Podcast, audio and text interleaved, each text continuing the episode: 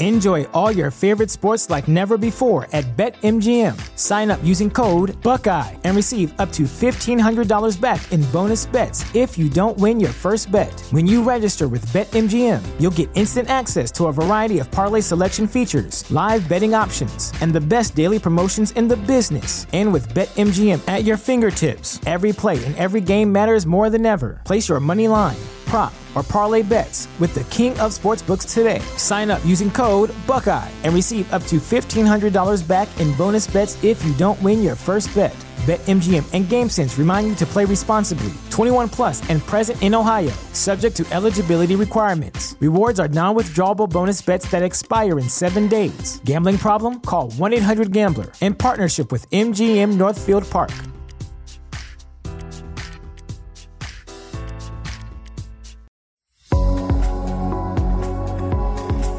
The Tea Biz podcast delivers tea news that you need to know. A recap of the week's major headlines with commentary and cultural trends hosted by Dan Bolton. It is the voice of origin for tea professionals and enthusiasts worldwide. Tea nourishes and inspires. It is an ancient plant based medicine that simultaneously heals and energizes the body as it soothes the mind. Making fine tea is a blend of artistry and craftsmanship. The $200 billion tea trade is fundamentally local, yet exerts global influence, employing millions to enhance the well being of all.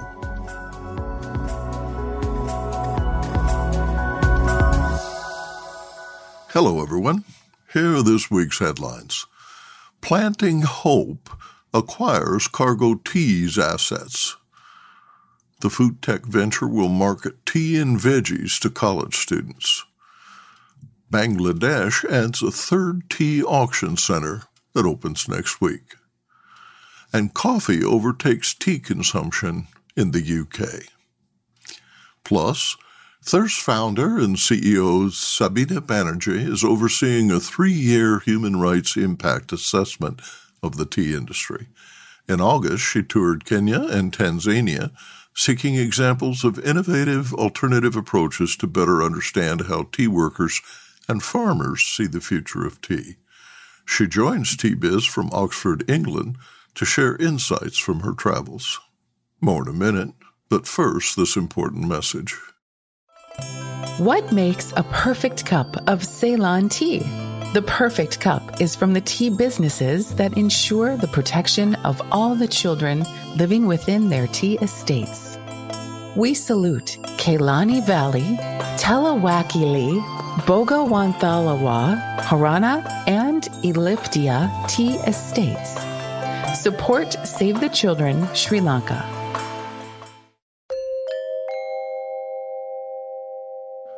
Vancouver based Planting Hope, a food tech venture launched in 2020 to promote plant based foods and beverages, has acquired eight Argo Cafe licenses, $600,000 worth of inventory, and master supplier agreements with Sodexo, Aramark, and other food service operators.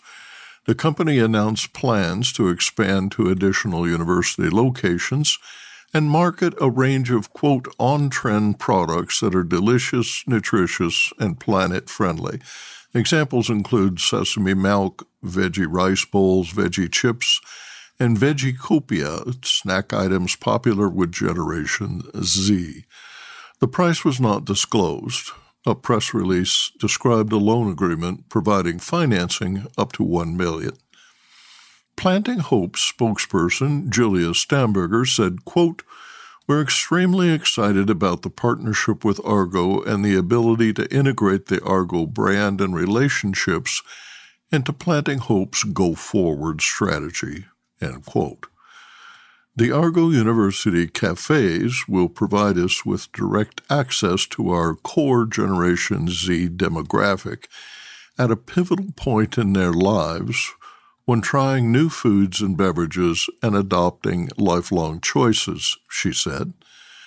The cafes will test new products and beverage recipes. Planting Hope will earn a royalty on gross sales transacted through these cafes. The company is not operating the cafes, No direct operational leases or liabilities are part of the transaction. Aramark or Sodexo staffs most locations.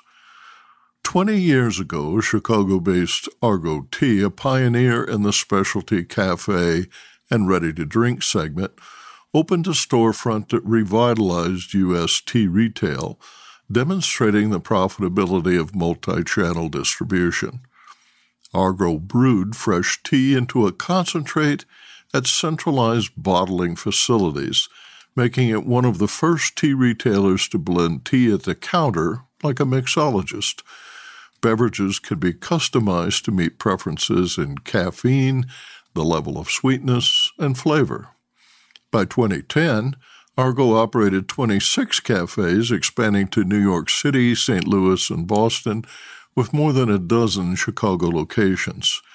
At its peak, the company had 50 cafes and kiosks with single serve bottled teas available in over 10,000 grocery stores, including Whole Foods Market, 7 Eleven, and Safeway.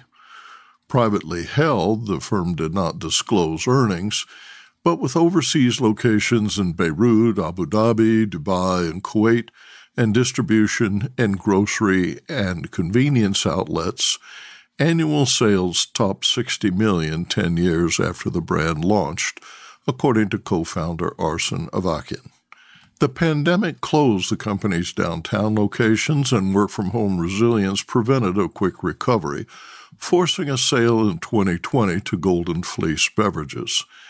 Kiosks, airport, hospital, and campus food halls fared better than the standard 1,200 square foot cafe. Currently, there are no company owned locations. Candace Pappas, former president of Golden Fleece, who worked 16 years at Argo, will join Planting Hope as a vice president responsible for food service development. Next week, a tea auction center will open in Bangladesh's Panchagarh tea growing region. Minister for Commerce Tipu Munshi will inaugurate the center on September 2nd. The online auction center will serve plantation and bought leaf suppliers that accounted for 19% of the country's total production last year, a new record. The Sylhet and Chattogram regions produced 81% of the nation's tea, which totaled 93.8 million kilos in fiscal 2022. Bangladesh experienced a slow start in January, but tea production through July is currently 4.6% ahead of last year. The Bangladesh Tea Board reports a mid year harvest total of 40 million kilos. Production was 38.3 million kilos during the same period in 2022.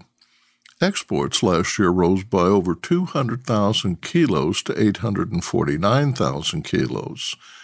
The tea was valued at 20.51 crore takas, about 205 million rupees or 195 million US dollars.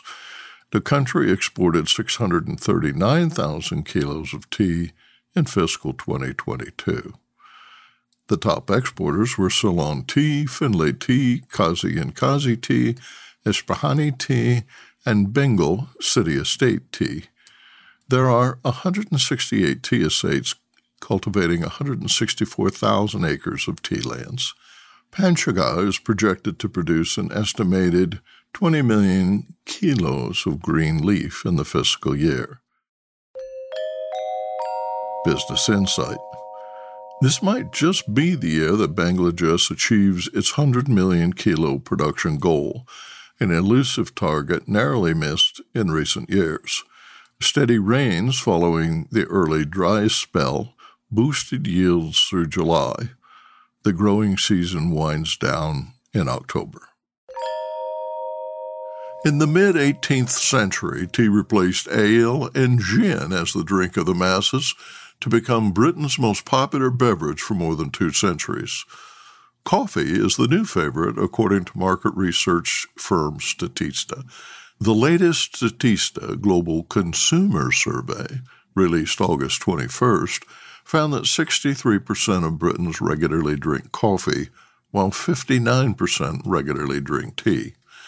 In 2021, Statista's annual survey showed beverage drinkers evenly split. Kantar point of sales research showed that supermarkets sold 533 million packs of coffee during the period January through March 2023. UK consumers purchased 287 million packets of tea. Britons consume an estimated 95 million cups of coffee daily. Nespresso UK CEO Anna Lundstrom told the UK's Daily Mail, quote, The UK's coffee scene is one of the world's most dynamic and exciting. This is really a nation of coffee lovers. End quote.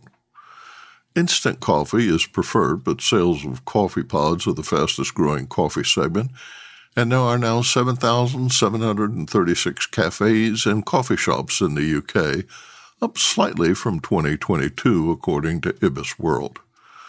Tea consumption has been falling in the UK since the early 1970s, declining 20% by 1986 when sales of the more expensive coffee first exceeded tea. In 2014, per capita consumption was only 25 grams per week, down from 68 grams per week in 1974. In the U.S., coffee is more widely consumed than tea, with 64% of American adults drinking at least one cup of coffee per day, but the 37% who prefer tea consume more cups daily on average. In Europe, 56% of adults prefer coffee, while 27% prefer tea. In Asia, tea is the overwhelming favorite. In India, for example, 79% of adults say they prefer tea to the 19% who choose coffee. Business Insight. Globally, adults consume an estimated 2.5 billion cups of coffee daily. In March, Statista reported tea consumption had increased to 6.7 billion kilos in 2022, enough to brew 3 billion cups a day. Their estimate does not include herbal tea, instant tea, or tea in ready to drink bottles and cans. Tea consumption is projected to exceed 7 billion kilos globally in 2023 and is accelerating to an estimated 7.5 billion kilos by 2026. Global consumption was 5 billion kilos in 2015, reaching 6 billion kilos in 2017. In 2022, tea drinkers consumed 297 billion liters worldwide. Aravinda Anantharaman in Bengaluru reports on tea auction prices for sale 34. India Tea Price Report for Sale 34, the week ending 26th August 2023. Overall, some 21,900 tons of tea were on at auctions this week with an overall sale volume of 69%. North India saw 18,000 tons tea on offer with a 68% sale volume. BP and BOP SM grades were top selling, followed by Dust and Fannings. Kolkata saw good demand for CTC and Orthodox, with Middle East and CIS countries active for the latter. Prices were similar to last week, but lower when compared with the same sale week last year. About half the Darjeeling on offer was sold, but prices have dropped since last week, with a little over 50% sold uh, for under 300 rupees a kilo. Guwahati saw good demand with major blenders active for both leaf and dust grades. Prices were similar to last week, but like Calcutta, lower in comparison with the same sale week last year. In the south, about 3,756 tons were on offer with a 75% sale volume and average sale prices of 104 rupees a kilo. Dust and fannings were top selling grades. In Cochin, CTC d- did well with sale volume of 83%, while Orthodox grades fared well in Coonoor with an 88% sale volume and an average price of 100 rupees a kilo. In weather, light to moderate rain is expected in most of the tea regions across India, whether North Bengal or Assam in the north and Nilgiris in the south. And now, a word from our sponsor. Hi, I'm Nish. I grew up in an organic tea farm and founded Nepal Tea Collective in 2016. Tea is not just a beverage for me, but a catalyst for social change. Sustainably empowering hardworking artisans like my parents for the past 30 years. I'm on a mission to make the whole world aware of the goodness of Nepali teas and the good that comes from supporting growers in this remarkable land. If you haven't tasted Nepali teas yet, you're missing out. Our award winning teas are making headlines. Find out why. Visit Nepal Tea Collective's website to get a free sample of this extraordinary taste of the Himalayas. That's nepalteacollective.com. Or just send me an email at nish, N I S H, at nepalteacollective.com. Cheers.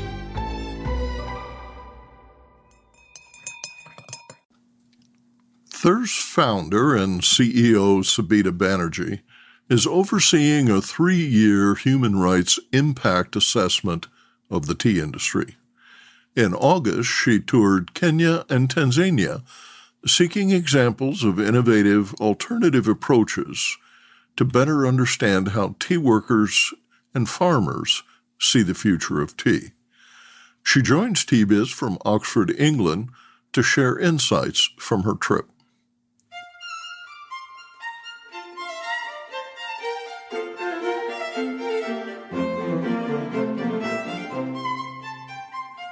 Sabita Banerji founded Thirst in 2018. The nonprofit platform she heads is working towards a stronger, fairer, more resilient tea industry in both tea producing and tea consuming countries. Her consultancy advocates global trade benefits for stakeholders beyond shareholders. Sabita has a long history of advocacy. She joined Oxfam in 1984 and advanced to head of internal communications for four years before working as a joint team coordinator and later as a technical and policy advisor. Sabita became a supply chain expert advising the Ethical Trading Initiative for six years. Before that, she directed Just Change Network, an Oxford volunteer group working with the Adivasi people in South India. Sabita graduated from the University of Bristol studying philosophy and English. She spent the early years of her career working in India. I'm excited to hear about your trip to East Africa, Sabita, especially Tanzania, as I will travel there in October to report on Kazi Yetu. Welcome to the podcast. Thanks, Dan. It's great to be here, and I'm really looking forward to talking about um, some of the amazing um, smallholder farmers that I've just been visiting in Tanzania and Kenya. Tea smallholders now produce most of the world's tea by volume, yet retain only a small fraction of its value. To prosper, small and medium enterprises must add value at origin the first step is learning to produce consistent, high quality tea at scale. I'm completely on the same page as you, and and I think that um, this model of smallholder farmers sort of aggregating is is what's gradually going to replace plantations in in the long run.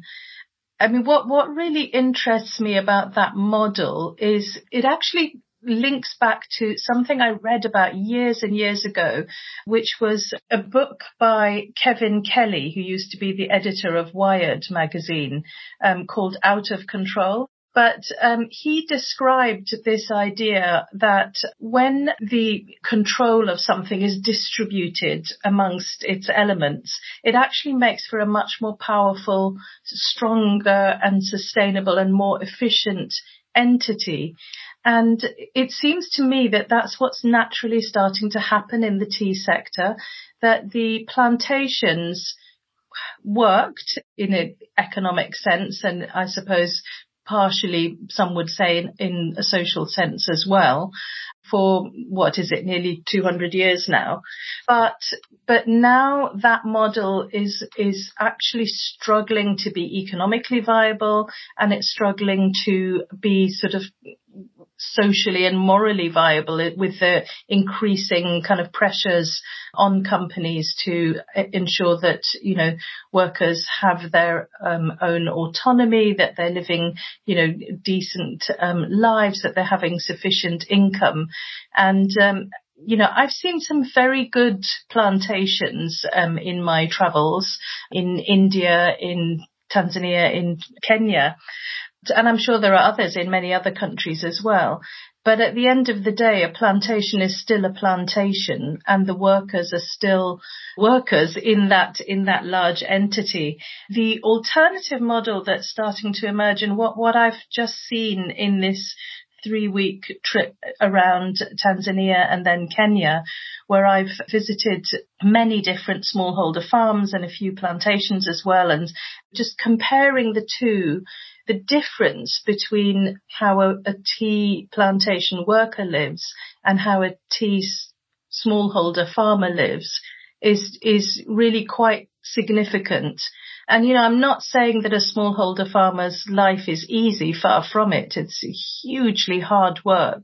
And, you know, in, in some senses that the, the typical day of a smallholder farmer, particularly the woman, is, is in some ways no easier than that of a tea plantation worker. She has to get up at four in the morning, fetch water, get the kids ready for school, make, make food, then go out to the fields and work, then you know, I spoke to one woman who said that the tea collection centre was like between one and four kilometres away. There were various she could go to and she can carry on her head 30 kilograms at a time. Um, but if she's produced 150 kilograms, then she has to make that journey uh, five times. So it's a hard, hard life, but she has her own house. She has her own land. She can diversify. She can plant other things on her crop. She can build on her house, extend it if she can and if she wants to. Um, there's a certain dignity and self-respect in that model, as well as a certain sort of agility built into it a central factory will have collection centres around its immediate area and then individual farmers will bring their leaf to that collection centre. So they are both part of a of a bigger whole, the, the whole entity of that region, as you were saying, and are contributing to it. But they're also autonomous. And I think that combination is really, really promising. You just described a typical bought leaf factory supplied by independent smallholders. What other models are working? I saw four different versions of that um, smallholder aggregated model, which I found um, very interesting. I have, before I go into them, I have to also just say that um, Thirst has is, the reason we did this trip and the reason why Dhamraj is going to Sri Lanka to do the same. We're planning to document as many of these alternative approaches as we can because I think alternatives are now needed. The tea industry is, you know, really up against it. So the the four different models that I saw um, in Tanzania, block farming and then also um, the uh, Kazi Yetu model that you have, have mentioned, where it, which is a social enterprise and working on a much smaller scale, but focusing on specialty tea and and sort of specialty market. And then a cooperative society in Kenya. And finally, the Kenya Tea Development Agency, which is, you know, well established, it's not new, but it really works. Will you share some brief observations about all four? Let's start with the block farming model and describe how that works. Block farming, um, this is a model that I came across in southern Tanzania, in the southern hills there. This was a project supported by the, the Wood Foundation. They have, I believe, a similar model in Rwanda, which I haven't visited. But in Tanzania, they helped to set up a company called the Njombe um, Outgrowers Services Company, which um, exists to help smallholder farmers set up in, in tea production in this block farming model.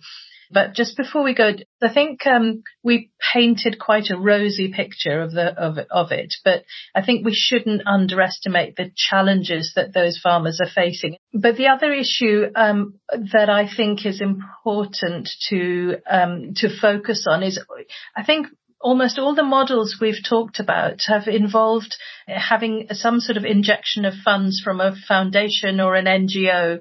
And it's almost like that, that industry can't manage on its own without something external being put in, you know, as a, almost as charity. Um, whereas, you know, this is a product, the, the most popular drink in the in the world after water. Why should it be depending on um, injections from charities? You know, it should be able to earn enough to support the people who produce this amazing yeah. product.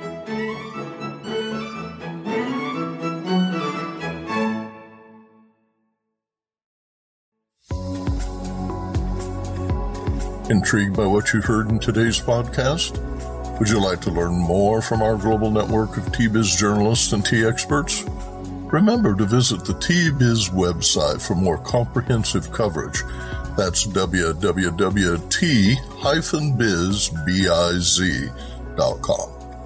Thanks for listening. Farewell till next week.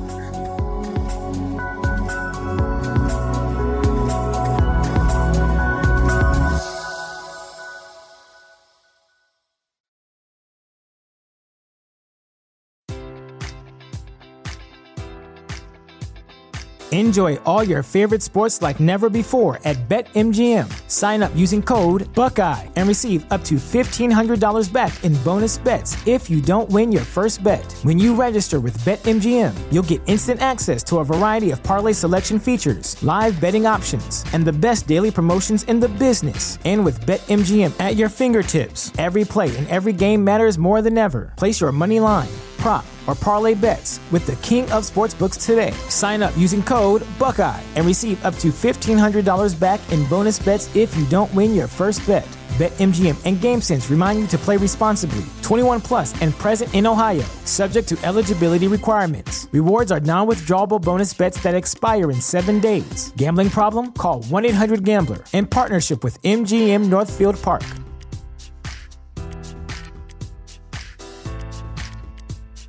Produced by Audavita Studios. Connect your voice to the world.